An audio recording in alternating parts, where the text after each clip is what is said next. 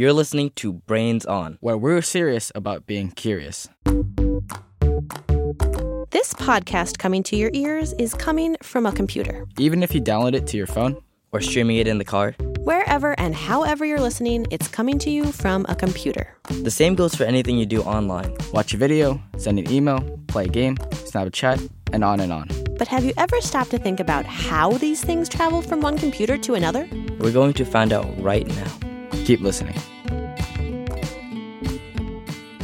You're listening to Brains On from American Public Media. I'm Molly Bloom, and my co hosts today are Ravi Kompradith and Samuel Yoon from Seattle. Welcome. Thanks for having us. Hi, Molly. So, how do you use the internet on a typical day? How about you, Sam? Well, I mean, most of my time is spent in school. So, like, we have our own personal computers and we use our computers to, whether it's research or, you know, find different facts or even use something we call Google Docs. It's like an online Word document. That's usually how I spend most of my time online at school. But when at home, I like to play a lot of different video games online with my friends.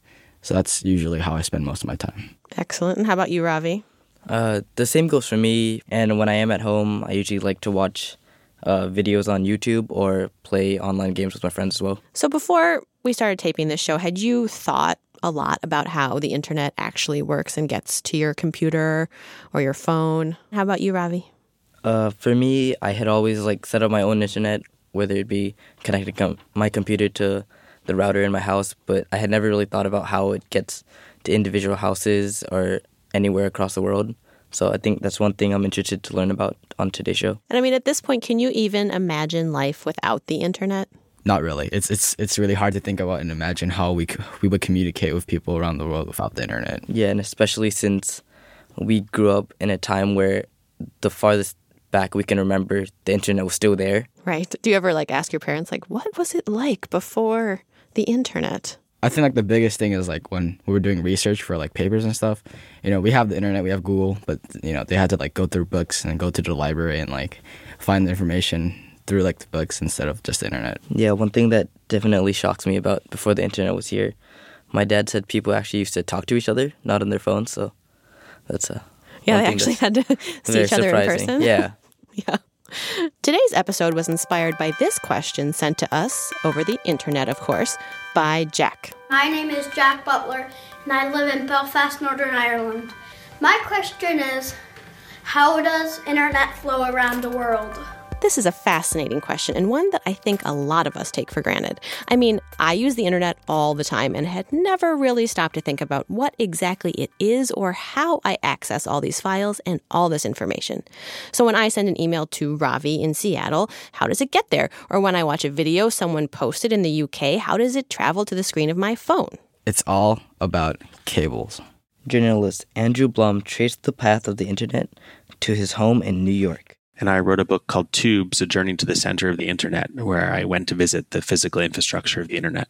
Andrew first got interested in the topic because of a squirrel. That's nuts. When my internet at home broke uh, and the cable guy came to fix it, and he followed the wire from the clump behind my couch out to the back of my building, uh, and then uh, saw a squirrel chewing on the cable and said, um, That's your problem. A squirrel is chewing on your internet. And I realized that if a squirrel could chew on that piece of the internet in my backyard, um, there had to be other pieces of the internet that squirrels could chew on. Squirrels.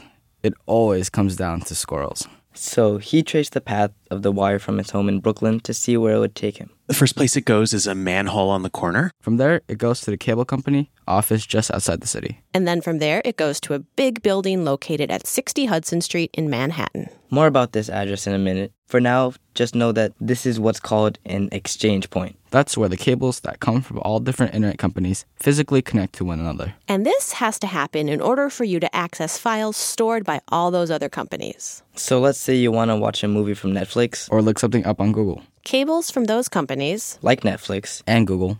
Have to physically connect somewhere down the line to the cable that's connected to your home or office or school or library or wherever you're accessing the internet. and those connections happen at exchange points. One of the most important internet exchange points, and one of my favorites, is 60 Hudson Street in Lower Manhattan.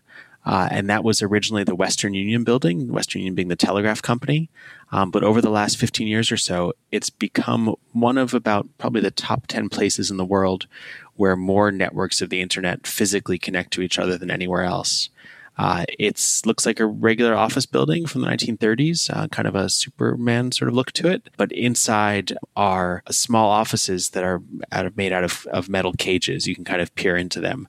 And inside of them are racks and racks of these telecommunications equipment that are sort of like the your home Wi-Fi router, uh, but on a on a kind of industrial scale and it's these machines that transfer uh, the data from one network to another that kind of act as the traffic cops. Not all of us live near huge hubs like 60 Hudson, but at some point our internet goes through a place like it. And so if you live in a in a small town, there's most likely a kind of um, a small old telephone building um, that probably has a you know a bell symbol on the lawn in front and that's almost always the place where the network connection goes from your neighborhood to a more regional network, and then from the regional network to a big city like Chicago or Denver, or Miami, and from there connects to the big international networks.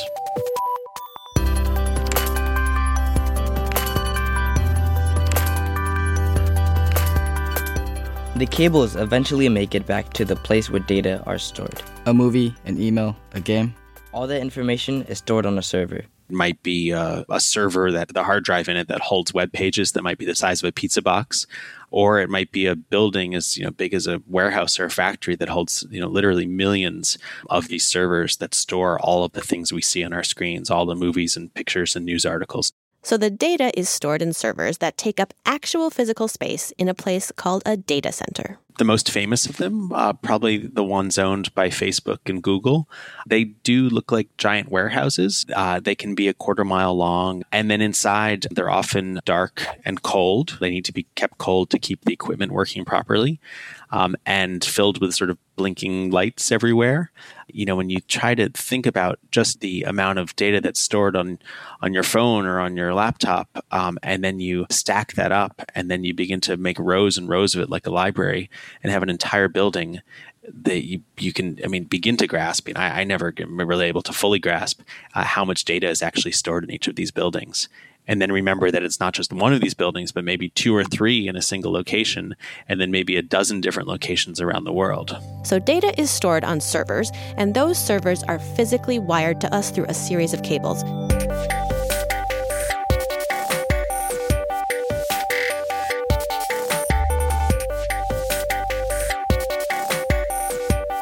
But what if we want to watch a video from France, or read a website from Japan, or send an email to someone in Senegal? It's still about the cables, a network of cables. They run all the way from you to France or Japan or Senegal, even with the ocean in the way. The cables just go underwater. Stop and think about that for a moment. There are cables carrying the internet running all the way across oceans. That's a lot of cable. Nicole Starosielski is a professor at NYU and she studies these undersea cables. The network travels under every ocean all around the world. And these are really small cables. They're about the size of a garden hose. Today, they carry almost 100% of all digital communications that run between continents underneath the ocean. And how do these cables get to the bottom of the ocean? Scuba divers? No. Robots? Nope. Highly trained cable carrying squids that work for fish? That would be cool, but still very no. They dropped them off the back of a boat. As the boat crosses the ocean, they have very precise equipment to gauge how fast the boat is going. And so they'll make sure that enough cable is let out uh, at the right speed so that way it will exactly line the seafloor. So if there's a mountain on the undersea floor, then the cable will go right over that mountain. It won't droop between mountains, it'll stay on the very bottom of the floor. And this is not a new phenomenon. There have been underwater cables going across the bottom of the ocean since the mid 1800s when telegraphs came into use. That was the state of the art communication because you could communicate instantly or near instantly between two points on different sides of the ocean that before would have taken weeks. The same goes for cables across the land. Again, here's Andrew Blum. The internet is a new technology, but the paths that it travels are almost always very old, either along, um, you know, certainly old telephone routes, but before that, even old railroad routes or old, you know, horse and buggy routes. The, the paths that connect us have been there for a very long time. The technology that carries our communications just keeps getting updated.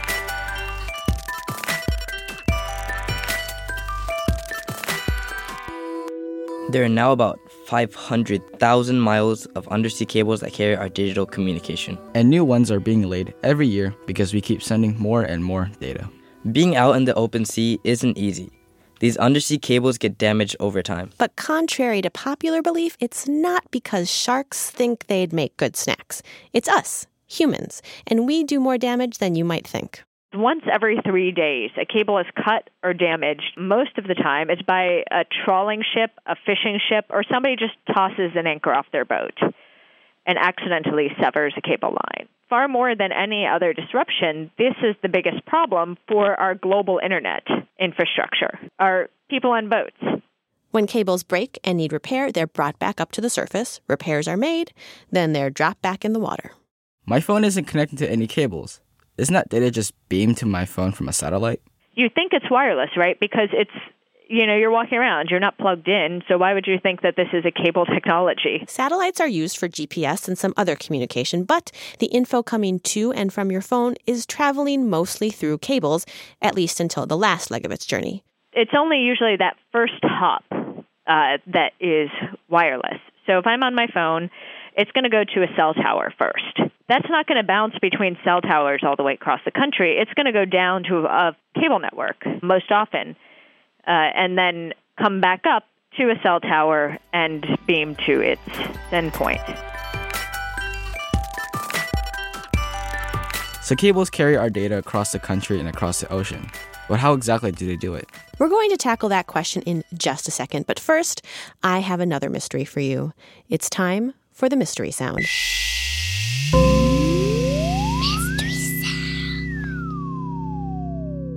And this one might be easier for those of you over the age of, say, 20.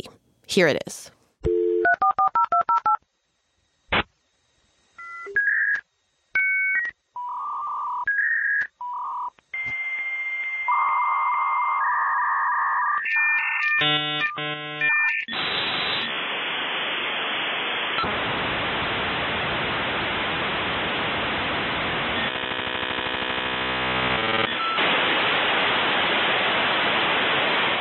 Any guesses? Uh, I'd like to say it sounds like something coming from an old computer or pager. Mm-hmm. Um, when I hear that sound, I think of like dial-up internet. Mm. Was that was Sam? Yes. Sam. Excellent guess. We're going to be back with the answer later in the show.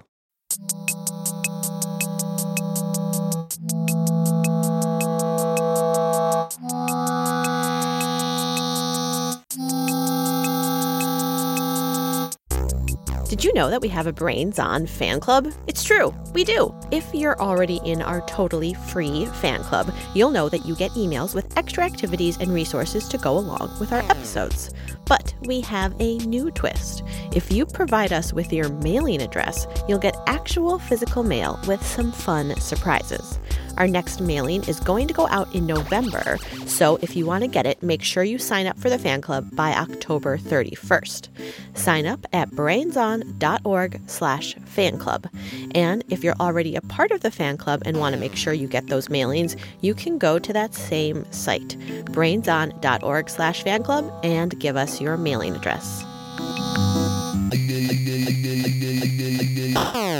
Do you have a mystery sound you'd like to share with us? A question you want answered on the show? Or maybe you want to send us a drawing or a high five? You can send your data through a vast network of cables by heading to brainson.org slash contact. Or you can send us physical mail. No cables required. Our address is on our website. brainson.org. We get so many smart questions from our listeners every day, like this one. Hi, my name is Savia Irving. I come from Toronto, Canada. And my question is Is it true that makeup has bugs in it? We'll be back with the answer during our moment of um at the end of the show, and we'll read the most recent group of names to be added to the Brains honor roll. So keep listening.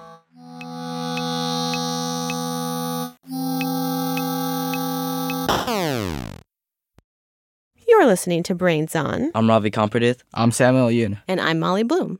Today's episode is about how the internet flows around the world. In a word, cables. Lots and lots and lots of cables. But what is actually going through those cables? In order to understand, we need to know a little bit about binary code. We have an interview with someone, I mean, something, with an intimate knowledge of the subject. Welcome back to Under the Hood, the show where we interview important machines about their jobs. I'm your host, Lee Appleton.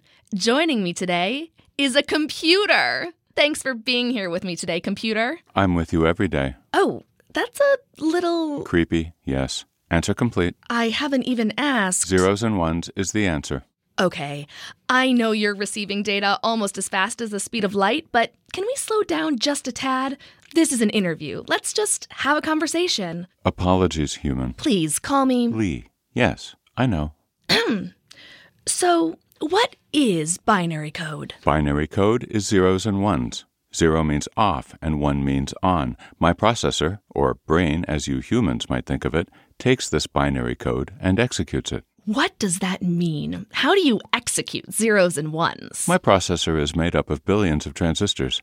These transistors have two states, off or on, zero or one. All the complex things we computers do start with these basic on or off commands.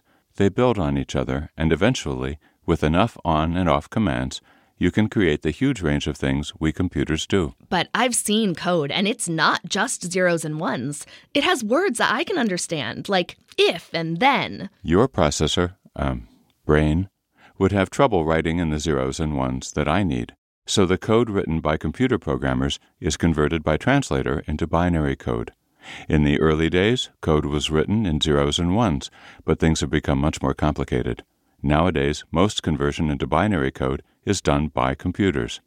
All information stored by computers is in binary code, even movies. Wow. So text messages? Binary code. Using you to type a book report? Binary code. Podcasts? Yes, binary code.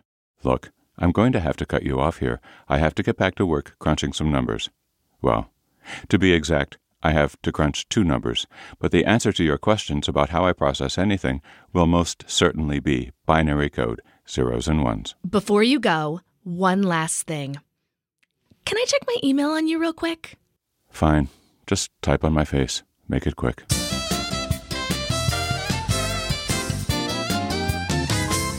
So we've got the basics of binary down. We're going to find out how that code travels through the network of cables spanning the globe in a moment. But first, let's go back to that mystery sound. Let's hear it again.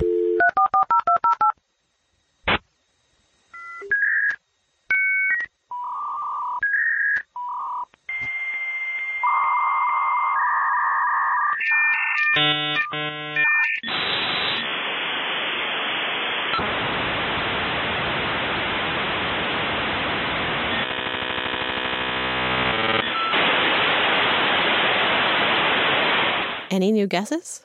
Yeah, I think I'm gonna stick with my original guess. Xavier. So you both thought they had to do with computers, and Sam thought dial up internet. Here's the answer. That was the sound that computers used to make when connecting to the internet. Uh, hey, I'm Neil Pomerleau. I'm a software engineer at LinkedIn. So, Sam, you were 100% correct. How did you know that sound? Um, so usually online, when someone complains that their internet is super slow, they like say, "My internet is just as fast as dial-up," and then they like play the sound of the like dial-up internet. so, you've never So- actually heard it in use, but you've heard people use it as like a reference. Yeah, yeah. Yeah, so you guys are lucky that you've never had to hear it before you get online. Neil first got the internet at his house in 1998 when he was seven years old. Back then, every time you wanted to go online, you had to sit through that sound. When we all first started wanting to get connected to the internet, uh, we had to find some way to get everybody's computers connected using whatever technologies we already had. Uh, and what did we have? Well, uh, it turns out, and this was especially true before cell phones, that just about every home already had a dedicated phone line for the shared house phone. So obviously, these phone lines were never meant for connecting to the internet, right? Uh, so we did this clever thing where we would connect computers uh, to get to these phone lines, and the computers would actually make a phone call and talk to each other using computer sounds. And that's exactly what you're hearing.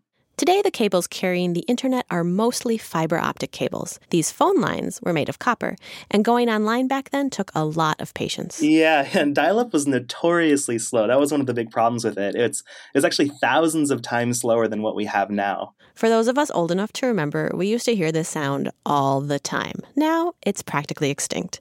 Neil missed this sound, and since he's someone who's been making websites since middle school, he made a website. You know that recording, uh, that recording of the sound is actually a real recording of my computer connecting to dial-up.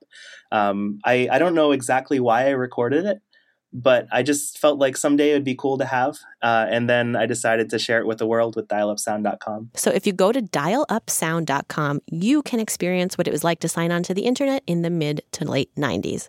A little bit of time travel. So we've made quite a leap from copper wires to state of the art fiber optic cables. To help us understand how exactly these cables carry movies, emails, games, and everything else that makes up the internet, we talked to Rajeev Ram. He's an electrical engineer at MIT. We have a couple questions here. So the first one off is what are fiber optic cables made of? So fiber optic cables are made are really threads of glass. So they're made of uh, just like the kind of glass that you see in your window. They're made of silicon and oxy- oxygen, but they're incredibly pure glass. Um, that's what makes them so transparent that you could send signals uh, hundreds of miles with getting with almost no loss of light. I also have another question. The question is, how do they carry the internet to us? Usually, optical fibers basically this, so they carry light. Um, so light basically is trapped inside that optical fiber. It basically goes, for example, from Google's data center, and it travels all the way to the to your house uh, as light, and that light basically comes as pulses, and those pulses represent digital information. They represent ones and zeros, and those ones and zeros, um, a string of ones and zeros might represent a letter in the alphabet. A string of ones and zeros uh, might remember might, might represent how bright a pixel is on on your television screen, and so in that way they can basically transmit um, emails. They can transmit uh, movies, pictures. You kind of imagine looking at your television set. Um, so if you get close to your TV set, you can see that that image is basically split up into lots of individual pixels. And every little pixel basically is made up of subpixels that are red, green, and blue. And what the, the information that ha- in order to transmit that image onto your television screen, you basically need information. Your television needs to know how bright to turn the red, how bright to turn the green, and how bright to turn the blue. And so there are pulses, usually, uh, I think seven to eight pulses of, of data basically come and they basically tell the television set how bright to make the red, and the next seven pulses come and tell the television how bright to make the green, and how, the next seven tell it how bright to make the blue, and then it goes and it does that for every pixel on your television set, and it's doing that so fast that your eye basically can't tell that the image that that picture is basically being drawn pixel by pixel. And I'm sure a lot of data has to transfer. That's right. It's a it's a huge amount of data that's basically coming out. So one of the nice things about using optical fiber is that you can send light of different colors down the same thread of optical fiber. And so each of those colors of light can carry its own independent stream of information. So one optical fiber basically leaving a data center might carry uh, a trillion bits per second of information coming out of that. That is that is super cool you can imagine if you got all these different colors of light traveling on the same glass thread, um, somewhere at Google and somewhere in your house, you might need something that looks like a prism that can separate those colors out so you can separate the channels. And there's exactly something like that inside the the transmitter that's at Google and the receiver on your side to separate out all those data streams from each other.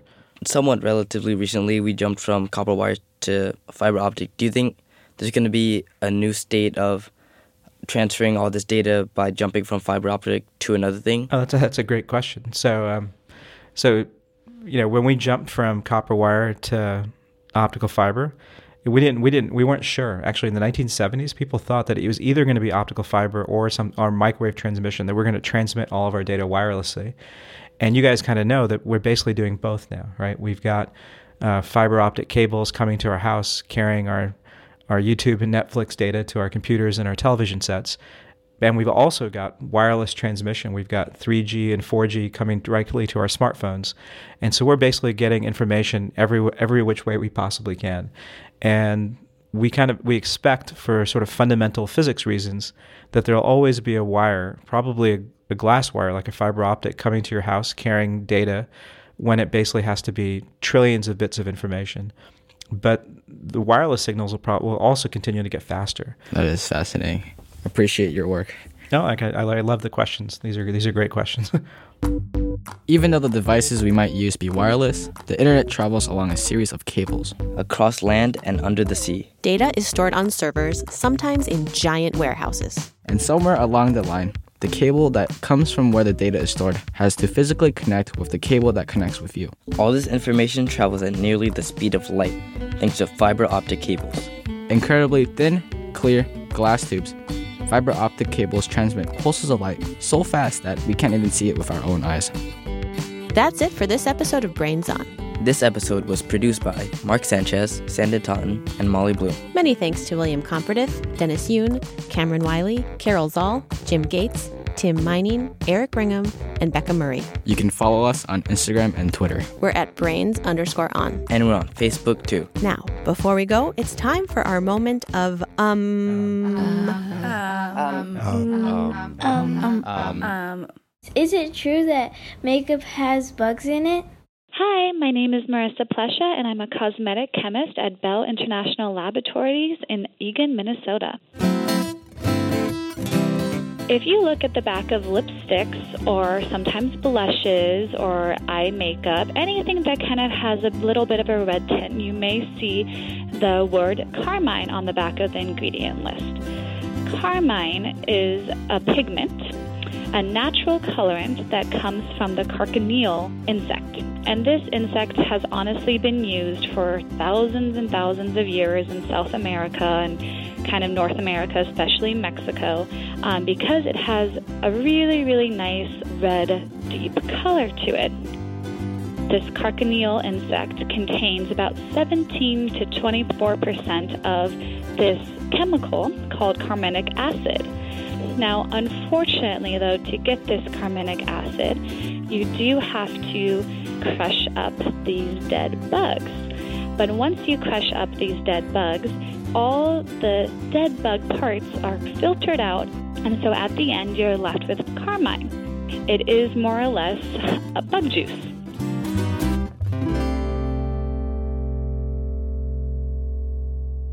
I'm never bugged to read this list of names. It's the Brains Honor Roll. These are the amazing listeners who send us their ideas, questions, mystery sounds, drawings, and high fives. They keep this show going.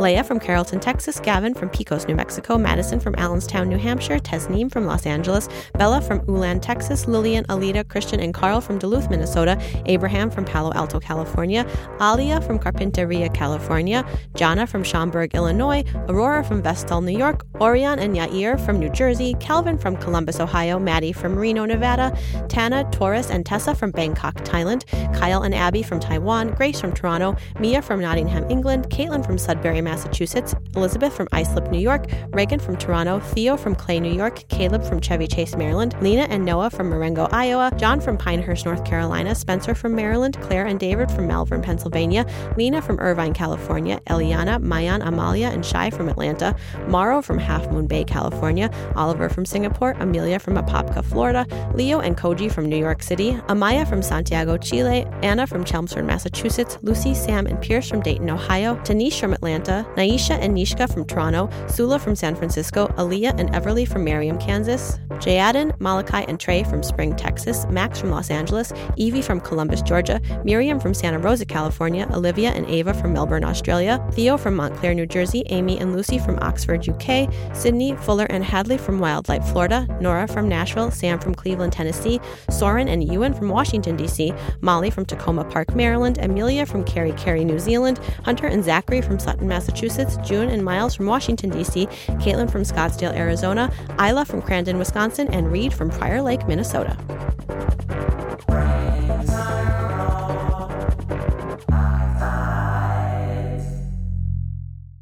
Thanks, for listening.